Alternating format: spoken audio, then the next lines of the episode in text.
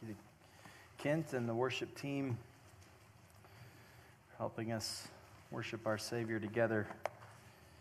Please turn your Bibles to Psalm ninety-two. This morning we'll focus our attention there. This is uh, a continuation of reading between the lines of what we've been studying in Colossians, you could say. But before we get there, imagine an industry that's worth about two hundred sixty-three billion dollars worldwide. Here in the United States, we spend about ninety billion dollars on this industry each year. And here are a few of its promises, a few of its tag, taglines or uh, advertising slogans, you could say. What causes Americans to spend ninety million dollars on, on this industry? Here's one tagline. Great skin can be created, promises one company.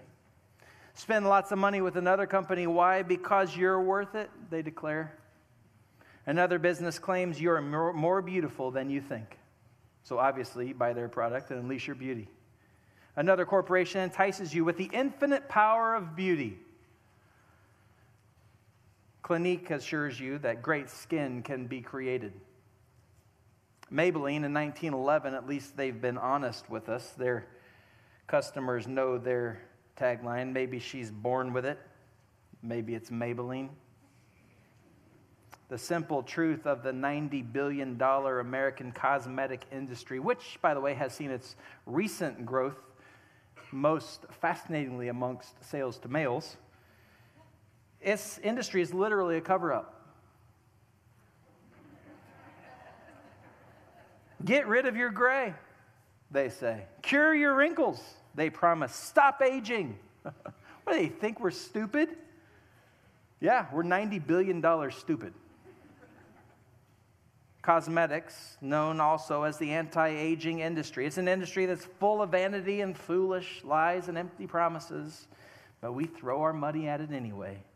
It's an industry that reminds us of our culture's view on age, and in many ways, our culture's disdain for age. Age is seen as a burden. Age is seen as a problem. Age is seen as something that steals, something that takes, something that destroys. Age is seen as something that takes value, diminishes joy, something that's a, a burden, something that ruins potential, something that's to be feared. Those are really cultural axioms in how we view age. We see this in art. We see it in entertainment. We even see it in older people themselves. They often express the fruitfulness of their lives as an age gone by. We see it in business. We see it in technology. We used to see it in politics, but now our president's one hundred five. Our culture says age is a problem and a deterrent. It keeps us from satisfaction. It keeps us from fruitfulness. But here's my main concern, this anti-aging view that being old is bad has infiltrated the church. What God has given to be our help, what God gives us to encourage His people, what God gives us to guide His people, what God gives us to help His people, what God has given His people to understand His past and to be faithful in His present and to trust Him for the future, the aged people, the older saints, the church has put in a box on the top shelf and said, here's your own ministry, you can have it, but stay out of the rest of it. So today I want to focus on why the church needs our seasoned saints and what the church needs from them. I know the church on the whole hasn't tapped into the value of the aged in the Christian life. I don't think G B C squeezes the wisdom out of our older saints the way we should. The church should be the place where older people and seasoned saints are most valued because the Bible describes the wonder of what older saints offer to the people of God. If you remember in Colossians, we've talked about children, we've talked about husbands, we've talked about wives, talked about dads and moms. And though Paul addresses older saints in places like Titus, he doesn't address them in Colossae because I think there wasn't any old saints in Colossae. It was a young, fresh church, and guessing there was no second generation, third generation believers there. They were must have been all young. Epaphras says, I got these young people that need help, Paul. So Paul writes to the young people, but the Bible instructs the people of God to value and to revere the wisdom God has given us and older saints. I preached on it in Titus, maybe eight verses, eight or so messages. If you want that, you can go find it on the website. But today we're going to be in Psalm ninety-two. We'll spend some time considering what God has given us as a church, as the people of God, in his seasoned saints. In fact, I'd like us to consider five means of grace seasoned saints provide the church. So stand with me and read from Psalm ninety-two, a psalm of worship to the Lord, a psalm of instruction from the Lord, a psalm that gives us a beautiful reminder about the Lord's provision of older saints. Psalm ninety-two, the inspired title is simple, a psalm, a song for the Sabbath. Verse one, it is good to give thanks to the Lord, to sing praises to your name, O Most High, to declare your steadfast love in the morning and your faithfulness by night, to the music of the lute and the harp, to the melody of the lyre. For you, O Lord, have made me glad by your work. At the works of your hands I sing for joy. How great are your works, O Lord. Your thoughts are very deep. The stupid man cannot know. The fool cannot understand this, that though the wicked sprout like grass and all evildoers flourish, they are doomed to destruction forever. Verse eight, but you, O Lord, are on high forever. For behold your enemies, O Lord, for behold your enemies shall perish, all evildoers shall be scattered. But you have exalted my horn like that of the wild ox. You have poured over me fresh oil. My eyes have seen the downfall of my enemies. My ears have heard the doom of my evil assailants. The righteous flourish like the palm tree and grow like a cedar in Lebanon. They are planted in the house of the Lord. They flourish in the courts of our God. Verse fourteen, they still bear fruit in old age. They are ever full of sap and green, to declare that the Lord is upright. He is my rock, and there is no unrighteousness in him. Let's pray together. Our Father, we find a beautiful gift of yours to your people and our older saints amongst us. Help us this morning to understand as we come to worship you as those bought with a price, to realize how kind you've been to us, to give us this body as family, to give us this body young and old, to give us this body each for each other. Help us. We need it. Our lives are busy. Our minds are full. The world offers everything we need. Help us to see what we truly need. I ask you this morning that you would give us grace to understand how you value age and how you demand that we leverage age for your glory. Help our young people listen and set the direction of our lives. Help our old people hear and obey. Help us, we need it. So we ask in Jesus' name, amen. Well, thank you, you can be seated. Five means of grace seasoned saints provide the church. Number one, seasoned saints are an example of the Lord's joy. You see that in the first four verses. Notice this psalm is very unique. If you read the Psalms often, you'll notice there's something that you only see here in this psalm and something that you only see in a couple of other psalms. First, as the title is given to us, this was a, a psalm for the Sabbath. This is the only time we see the word Sabbath used in all the Psalms. I think that's very instructive on how we should view worship. All the hymn book God inspired for his people, and the only hymn that was expressly for the day of worship is this one. Why? Because all the Psalms are for every day, all the time. That's how God's people are to worship. No doubt this psalm was to be sung and recited on the Sabbath, but in addition, it was for every day, just as the other psalms are to be used to worship God every day. The Sabbath, though, helps us understand this psalm to a degree. What was the idea behind the Sabbath? Well, oftentimes we think, well, the Sabbath was the day that Israel rested, and that's definitely a part of it, but it was way more than a day off. It was more a day of faith than a day of celebration. In a time in world history when ninety-nine plus percent of people had to labor every single day to make sure they could eat today and maybe tomorrow, to take a day off in that world was an act of faith. It was a testimony that your God was going to provide. A day off was a testimony from Israel to the world that their God was in control. A day off was a reminder to Israel that they served a God who loved and cared for and sought out this fellowship with his people. Sabbath was a day when Israel focused her heart on God and fellowshiped with him. Imagine other local deities. They were really only known in times of trouble or bounty. They were always needing to be appeased when there was difficulty or needing to be praised when there was enough. Yahweh, by contrast, says every seven days you're going to stop and you're going to remember me. You're going to rest and you're going to worship me. You're going to celebrate me. You're going to commune with me. Doesn't matter about the rain. Doesn't matter about the crops. You're going to trust me. And Sabbath, a time for Israel to rest and remember the worship and worship the work or worship God for his work. There's a contrast. God has worked. Israel rests. Israel has to look at what God has done. And this psalm, from beginning to end, is instructing the people of God how to view the work of God and how to respond to the work of God. As the psalmist begins, we immediately catch the thrust of the psalm. In verse one, it is good to give thanks to the Lord. Notice in that worship, what do you see?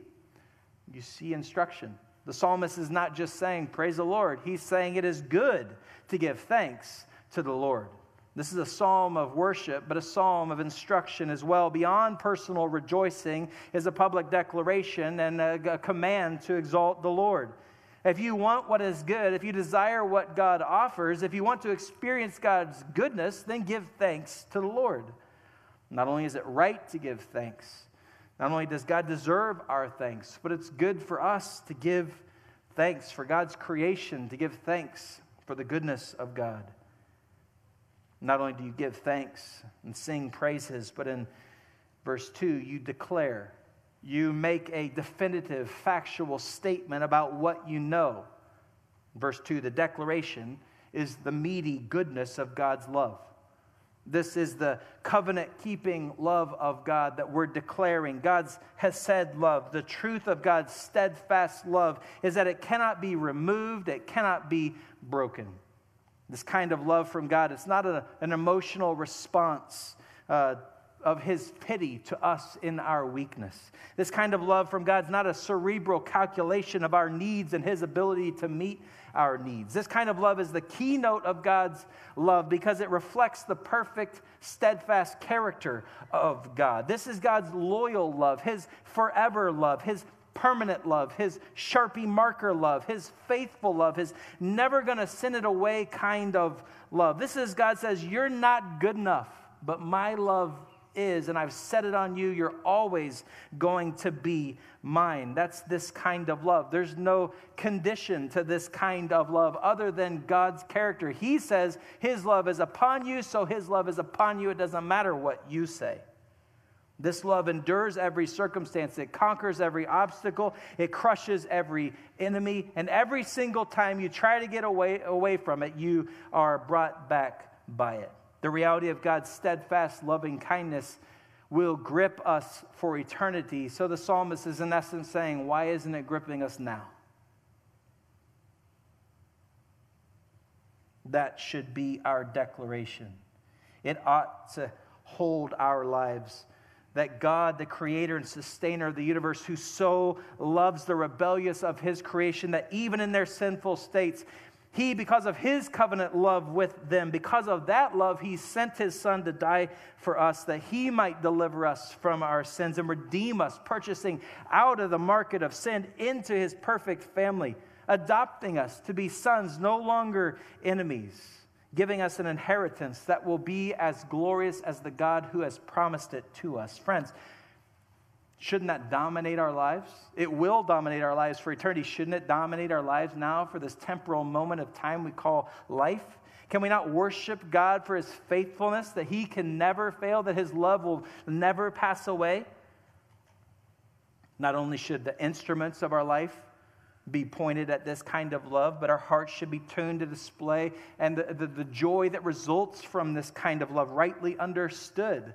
Our lives should tell the world, should tell the church, should tell our family, should tell our friends, should tell our neighbors, should tell our kids that God has loved me, and because of God's love for me, He's brought joy to me. Because of what God has done for me, I can't help but having joy in me that comes out of me, from war to happiness, from pain and suffering to blessing and family.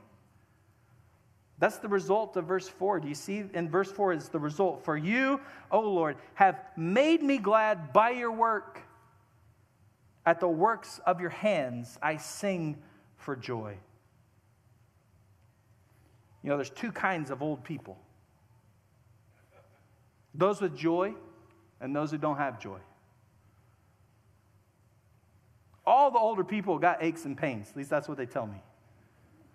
All the older people have the fixed income struggle. All the older people slow down eventually. All older people get tired of doctor's appointments. All older people do lots of things. But there's two kinds of old people. Those with joy and those without.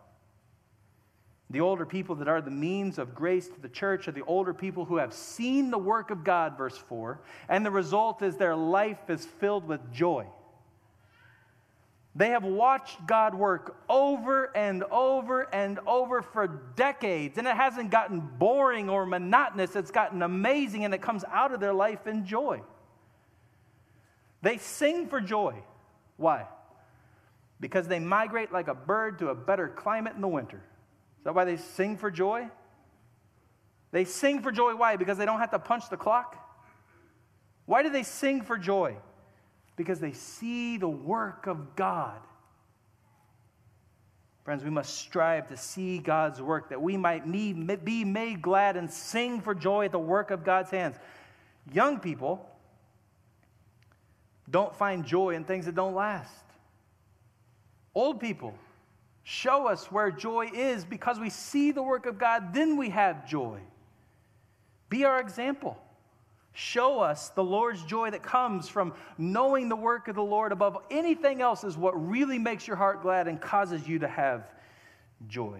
Second, look at verses five to seven and find that seasoned saints are most equipped by God to give testimony of the Lord's preeminence. Seasoned saints are most equipped by God to give testimony to the Lord's preeminence. Have you ever noticed almost everything in your life claims to be the most important thing in your life? Nearly everything that you do or a part of or whatever, it's, it's the most important thing. Gym membership. Man, you got to go every single day or you're not getting your money's worth. You're cheating yourself. Come on, let's go to the gym. Let's all be fit. Live three weeks longer. Do it. College, like it's the most important thing when you're doing it. It's all you're supposed to focus on. Everything about it, just do college. Okay, rack that debt up. Mm-hmm. Lions Club, man, you got to make it happen. All the fundraisers, you got to be there. Make the pancakes, get eyeglasses for the kids. Let's do it. It's the most important thing in your life.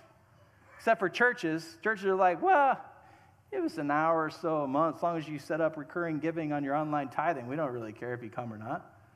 Just occasionally it'd be great. What in the world? We're upside down. Our culture doesn't know beans from buckshot. Everything in life claims to be important. What is important? Maybe it's a car. That's a great thing to find eternally valuable. A car. That the moment you drove it off the lot, you now like don't have what you just did. It's less. It's always going to depreciate. You're, you know one guy who bought a car a long time ago and kept it his whole life, and you're going to say that that's going to be your retirement or something. Come on.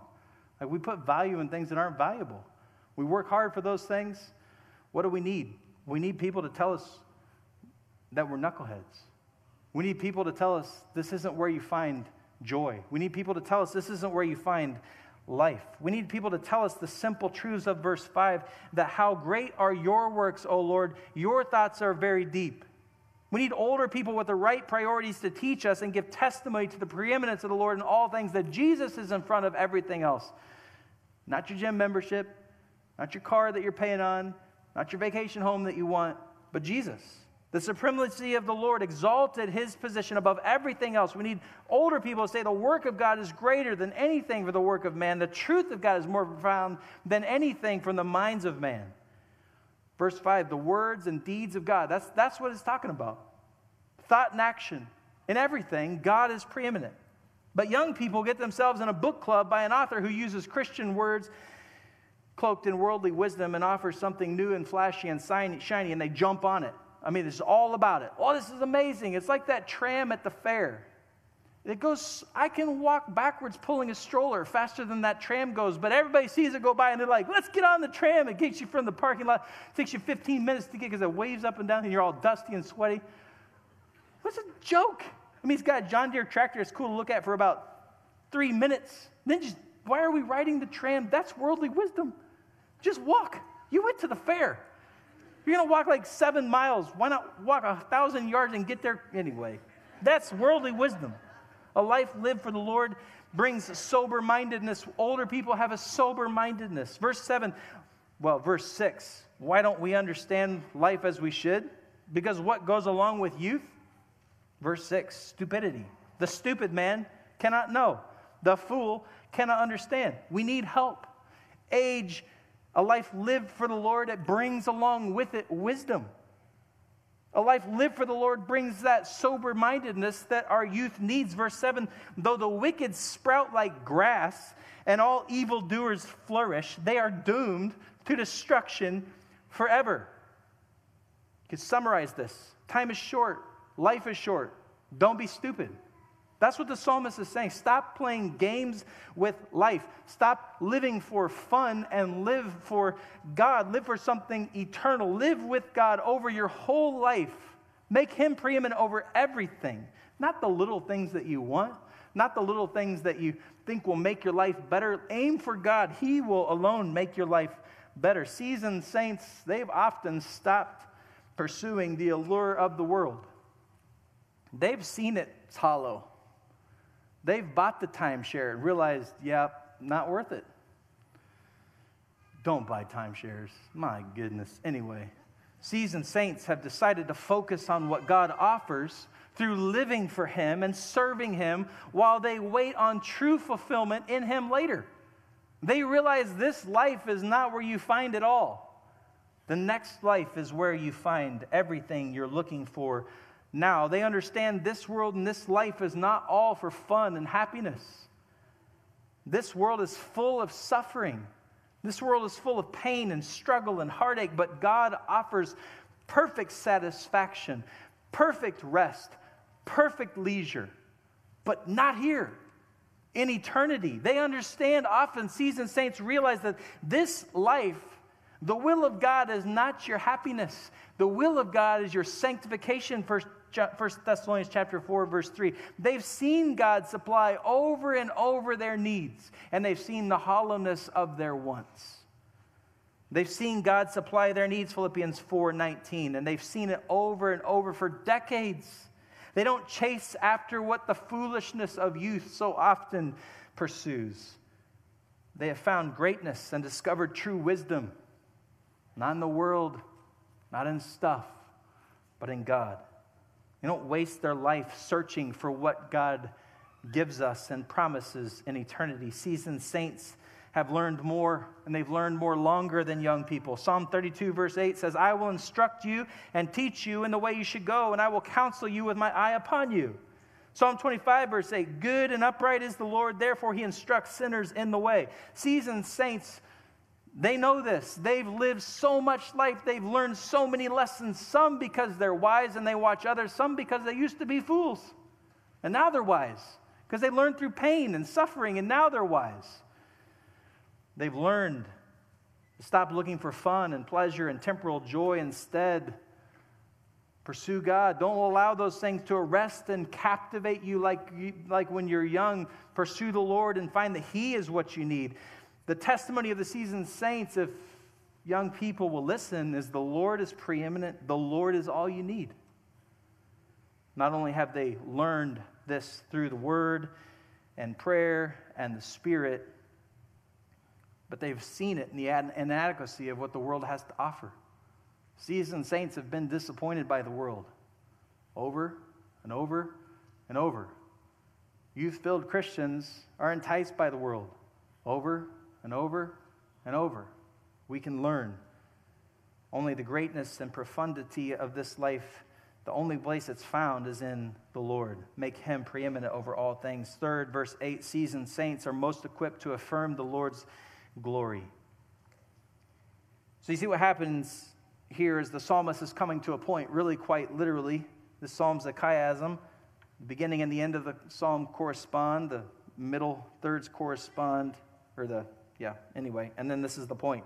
It's like A and A prime, B and B prime, and then verse eight. What is it?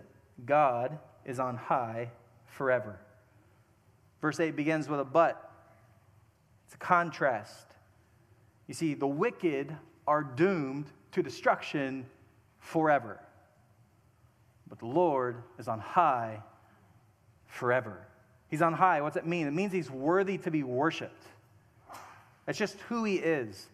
Worthy of worship forever. Wicked, doomed forever. The psalmist makes emphatic that this is God and God alone. It's just God. It's on high forever. You know, I love to see young people on fire for the Lord. It's exciting. Some bunch of them just came back from camp. They're going to be excited. They're gonna, all their career choices, all their dating choices, all their car choices are all going to be about the Lord, you know? I love it. Sometimes it lasts. Sometimes it doesn't. But when you find old people on fire for the Lord, that is something to behold.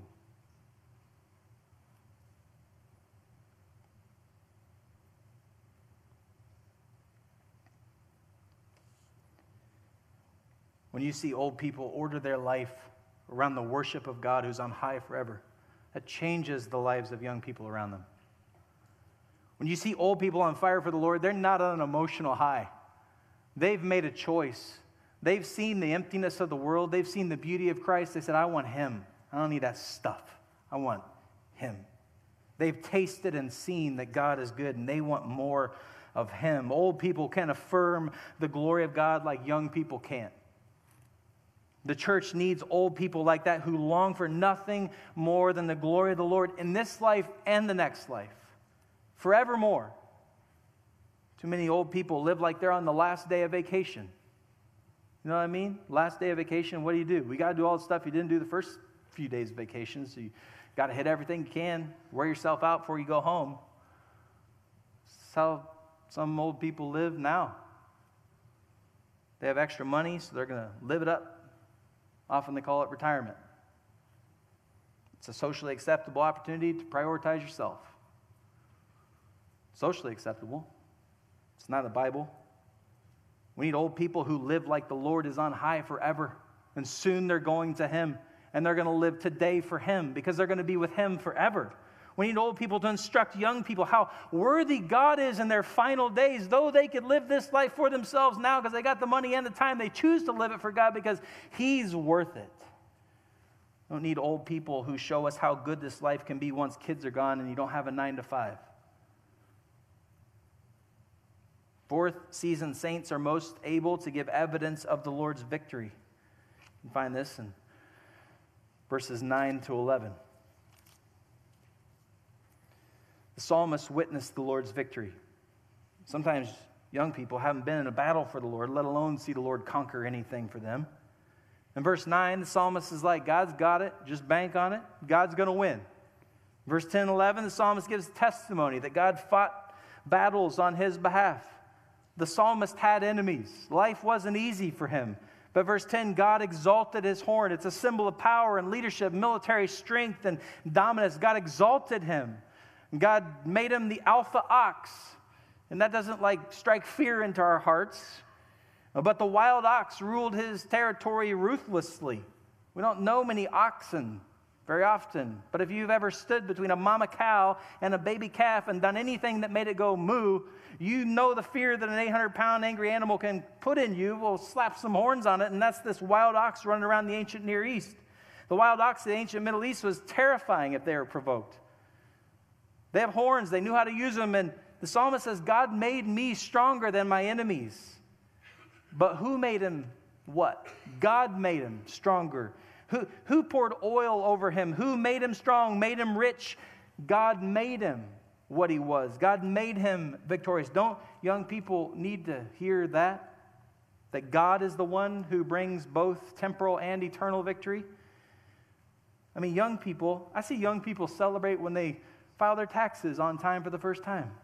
Like, I did it by April fifteenth. It's amazing. Like, there's old people that have done that like sixty times. You're not that impressive. We think we are. But age brings a wonderful perspective to life. And the godly older saint, it's a perspective that exalts God and puts him where he should be, high above everything else in our life. So don't fail to see the struggle of this life. Life is not designed to be easy. Life is designed to cause us to be dependent on the Lord, and that comes in the difficulties from the Lord that God often fights on our behalf, that this psalmist is worshiping the Lord for. The seasoned saints model how to endure struggling and how to deal with suffering. They model how to endure hardships, how to endure trials. The psalmist surely went through lots of life. Sometimes I wonder, young people, have you sat down with an older people to ask them about the trials that you're in? When I hear young people talk about their trials like they're the only one in their trials, that is a flashing red light that you're a young fool. Because older people have already gone through your trials. You say, but I'm special. Well, you are, but you're not unique. All of God's people have gone through lots of the same trials over and over. Sit down with an older person and talk to them. Learn from them that life was hard and ugly, even terrible for them at times. But God made them strong. God gave them strength. God made them victorious. God elevated them out of the mess and the muck and the mire to be his people that would serve and follow after him. Sometimes we need to hear that God has done it for others, even in a different situation, but God has acted on their behalf. The older saints of our body are the evidence of the Lord's victory for us. They're evidence of what we trust in, that God works out. God brings victory even in temporal defeat. God is bringing victory through his grace and an ultimate victory that we will one day enjoy forever. So older folks, are you in ministries? Are you engaged in relationships where you can testify and be evidence of the Lord's victory in your life? I was thinking of some of the ways G B C older folks have been through battles in this life and seeing God provide ultimate victory. And it's, un, it's, it's mind-boggling to think of all the trials that the collective group of our saints have gone through and seeing God bring them out of, and, and they still love him. This is not a comprehensive list. But young people, listen to what some of our old people have gone through. We have people in this church who've lost a child and then found Christ. We have young people who've, or old people who've lost a spouse and been preserved by God for years. We have many old people who've lost a job. Many older people who've lost their own company, had it fail. Or they've lost a farm. Or only to see that God cared for them when their bank account couldn't. They've seen it. And you struggle with it. They've seen it happen over and over, and we're thinking, well, I'm the only one that struggles with this. We have people who pursued an unbiblical divorce or had a spouse leave, and through it all, were saved. We have people who've seen God bring a spouse to them that honors God, or have lived the fruitful lives of singleness. They thought trials were too much for them, but God's love cared for them through the difficulty. We have other people who struggle with older children abandoning the faith only to see them decades later come back to the Lord. Children who never pursued the Lord, they're begging the Lord daily to save them. They're going through these trials as, as we get all worked up about our five-year-old. So many trials from our older people, so many struggles. Some had their sin exposed publicly, had to repent to many and be restored. Some had marriages that were on the brink of divorce, like they both had filed papers, and then they decided, you know what, let's give it one more shot, and God brought them victory. And we think we're the only ones that struggle. Some of our older people were practically abandoned as a child. Maybe they were adopted, and they've grown up to love the Lord. They've served him. Things like this have happened not just to you and your family, but to this family. Our older people have decades and decades and decades worth of evidence that God brings victory for his people. They live Paul's sentiment in Romans eight, verse thirty-one, if God is for us, who can be against us? They live that. They say, yeah, that was me. Everything was against me, but God was for me, so here I am loving him.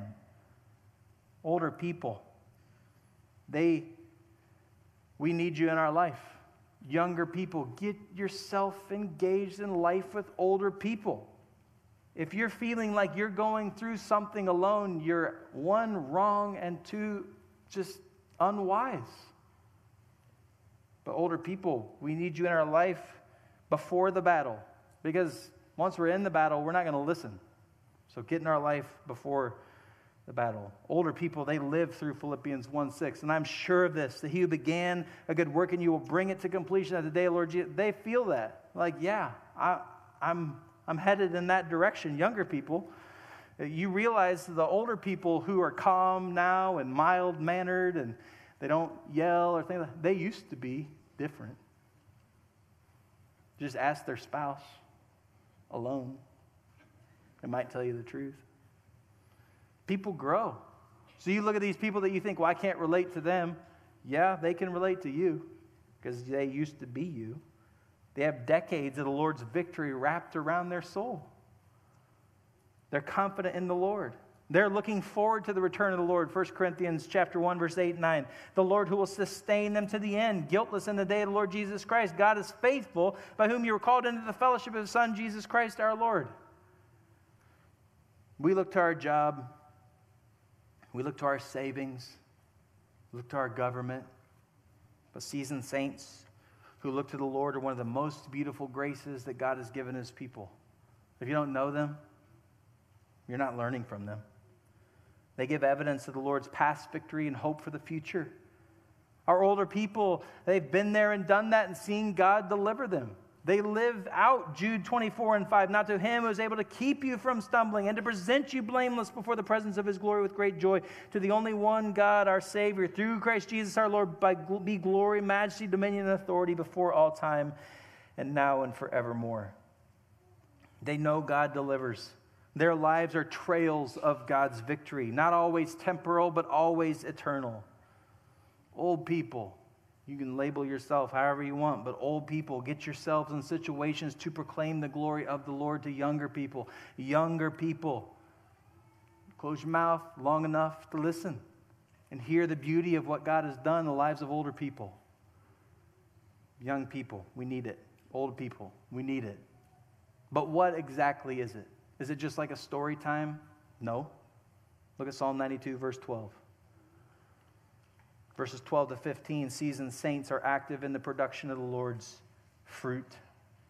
The righteous flourish like the palm tree and grow like a cedar in Lebanon. Both of these illustrations are a bit foreign to us. The psalm, or the palm, is the embodiment of gracefulness and steadfast re- resilience. The date palm is the embodiment of these ideas. Normally it's considered the referent here. It's the impressive a tall palm tree of the ancient Israel region. The trees can grow about one hundred feet tall. They can live two hundred years. And they can withstand whatever the weather sends their way. They're beautiful trees. They're fruitful trees. They're constantly producing a harvest of sweet dates. And days before, sweet and low, sweet dates were what you wanted. Date palms lined palaces. Date palms lined important places. Date palms were a symbol of planning ahead and reaping their reward. Sweet date cakes. The righteous flourish like the palm tree. And into verse twelve, they grow like a cedar in Lebanon. The cedar of Lebanon was known for their natural dignity and stability and their seemingly timelessness. Cedar of Lebanon grows about eighty feet tall and can survive for millennia. They were a prized possession in the ancient world where ships made you rich, especially along the Fertile Crescent where there weren't a lot of trees. There was no forests like those in Europe. And so people in the ancient Near East, they, or Middle East, they loved these trees. Building with the cedars of Lebanon was an absolute luxury. Their beams were strong and the beauty was full. If you'll remember, Solomon's temple was in part built with these Lebanese cedars. My fear when we hear cedar is we think the junk cedars of the sandhills. Those are not what the author is pointing us to. Here's a few pictures. Here's a cedar tree fifteen years ago in Lebanon. It's beautiful. That's my wife. You're wondering why I put some lady up there. But here's another one for scale with some Lebanese pastors pointing to this verse in their MacArthur study Bible. My bad. There you go. And then there's a, there's a big old Lebanese cedar tree that they say was planted somewhere around the time of Solomon. No idea if that's true or not, but it's big. Notice the contrast we find in these verses between verse seven, that though the wicked sprout like grass and all evildoers flourish, they are doomed to destruction forever, versus the righteous flourish in the courts of our God, verse thirteen. The righteous are planted in the house of the Lord, the wicked sprout like grass. What a promise for the Sabbath psalm. Rest in this, Israel. The righteous flourish like the palm tree and grow like a cedar in Lebanon. They're planted in the house of the Lord and flourish in the courts of our God. You see, God brought you here. God made you his. God will help you. God will keep you. God will be for you. You're in his courts, protected by his power. And who do righteous, mature, wonderful trees in the psalmist's, in the psalmist's mind, who, who, what are they doing? Verse fourteen, they still bear fruit in old age. They are ever full of sap and green, to declare that the Lord is upright. He is my rock, and there is no unrighteousness in him. Even in old age, even old people bear fruit. Don't get mad at me. Psalmist said it. They're full of sap. Some of our old people need to check their dipstick. Like, you've got it in there. You love the Lord. It's there. Get it out. Sap in a maple tree doesn't make syrup. Come on. Just because you're old doesn't mean you can retire. You're full of sap and green. Why? Look what he says. Why are you full of sap and green? They still bear fruit in old age. Verse fifteen, to declare that the Lord is upright, he is my rock, and there is no unrighteousness in him. The psalmist doesn't say jump into V B S. Like, that would kill me. He doesn't say you have to help with Love Hutch. I get it. He doesn't say you have to go on a mission trip. But he says you declare that the Lord is who he says he is. When you're old, that's your job. You declare the Lord is who he says he is. I think the psalmist understood old people are beautifully equipped for this. They have what the rest of God's people need. They have proof that God is who he says he is. And it's not what they heard from somebody. It's what they lived. It's not what they think might be true. It's what they know to be true. But maybe as an old person you say, man, I'm tired, worn out. Aches and pains abound. Okay, Second Timothy chapter four, verses six and seven, Paul is one of many who felt the aches and pains of life. He says, for I am already being poured out as a drink offering, and the time of my departure has come. I have fought the good fight. I have finished the race. I have kept the faith. Here's Paul in prison saying, I am done.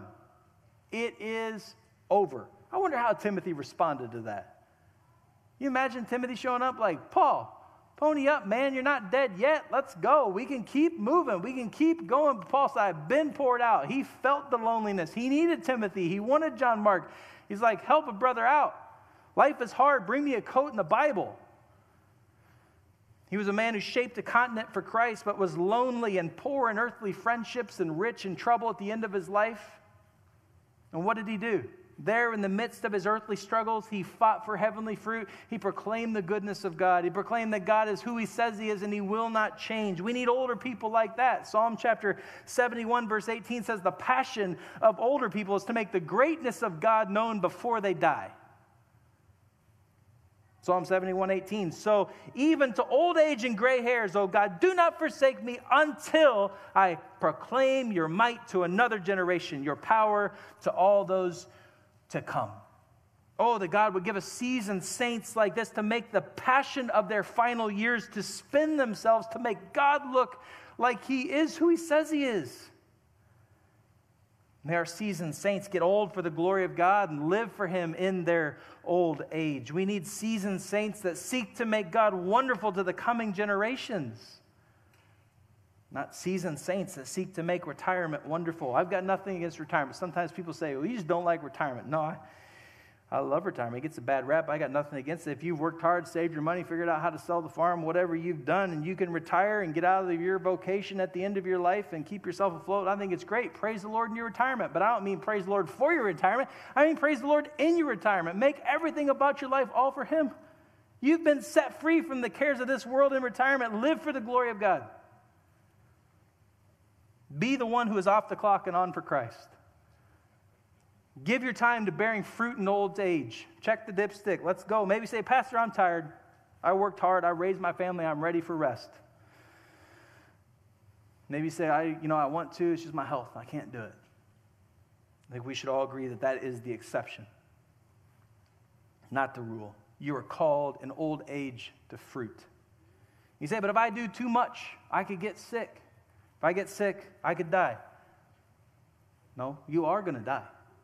What are you going to do until then? There is no earthly ill that a heavenly resurrection cannot cure. Bear fruit in old age. Have you ever heard of Charles Simeon? Interesting fellow. He's a pastor in early eighteen hundreds England. He was a bachelor, devoted his life to ministry. And in his journal and in other places and a few of his sermons, he promised to give God every hour of his entire life until he turned sixty.